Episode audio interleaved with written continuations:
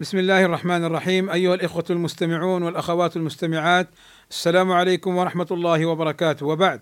فظلم الإنسان في حق ربه سبحانه وتعالى أعظمه الكفر والشرك والنفاق، ولذلك قال تعالى: إن الشرك لظلم عظيم.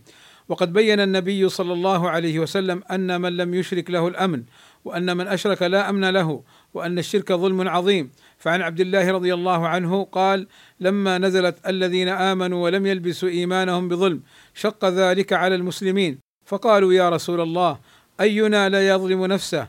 قال: ليس ذلك، إنما هو الشرك. ألم تسمعوا ما قال لقمان لابنه وهو يعظه: يا بني لا تشرك بالله، إن الشرك لظلم عظيم. قال ابن عثيمين رحمه الله تعالى: إذا انتفى الظلم حصل الأمن، لكن هل هو أمن كامل؟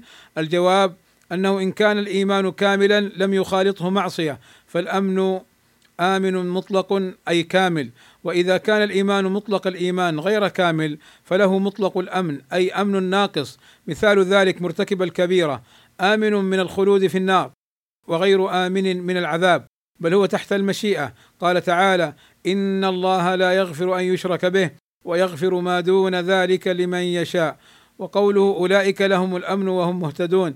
الأمن والهداية يكونان في الدنيا والآخرة، انتهى. والشرك سبب للظلم والفواحش، والتوحيد سبب للعدل والطيبات. قال ابن قيم الجوزية رحمه الله تعالى: الشرك يدعو إلى الظلم والفواحش، كما أن الإخلاص والتوحيد يصرفهما عن صاحبه، انتهى.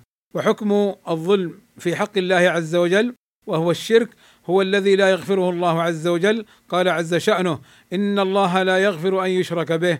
وبين النبي صلى الله عليه وسلم أن هذا النوع من الظلم لا يغفره الله عز وجل، فقال: فأما الظلم الذي لا يغفر فالشرك لا يغفره الله.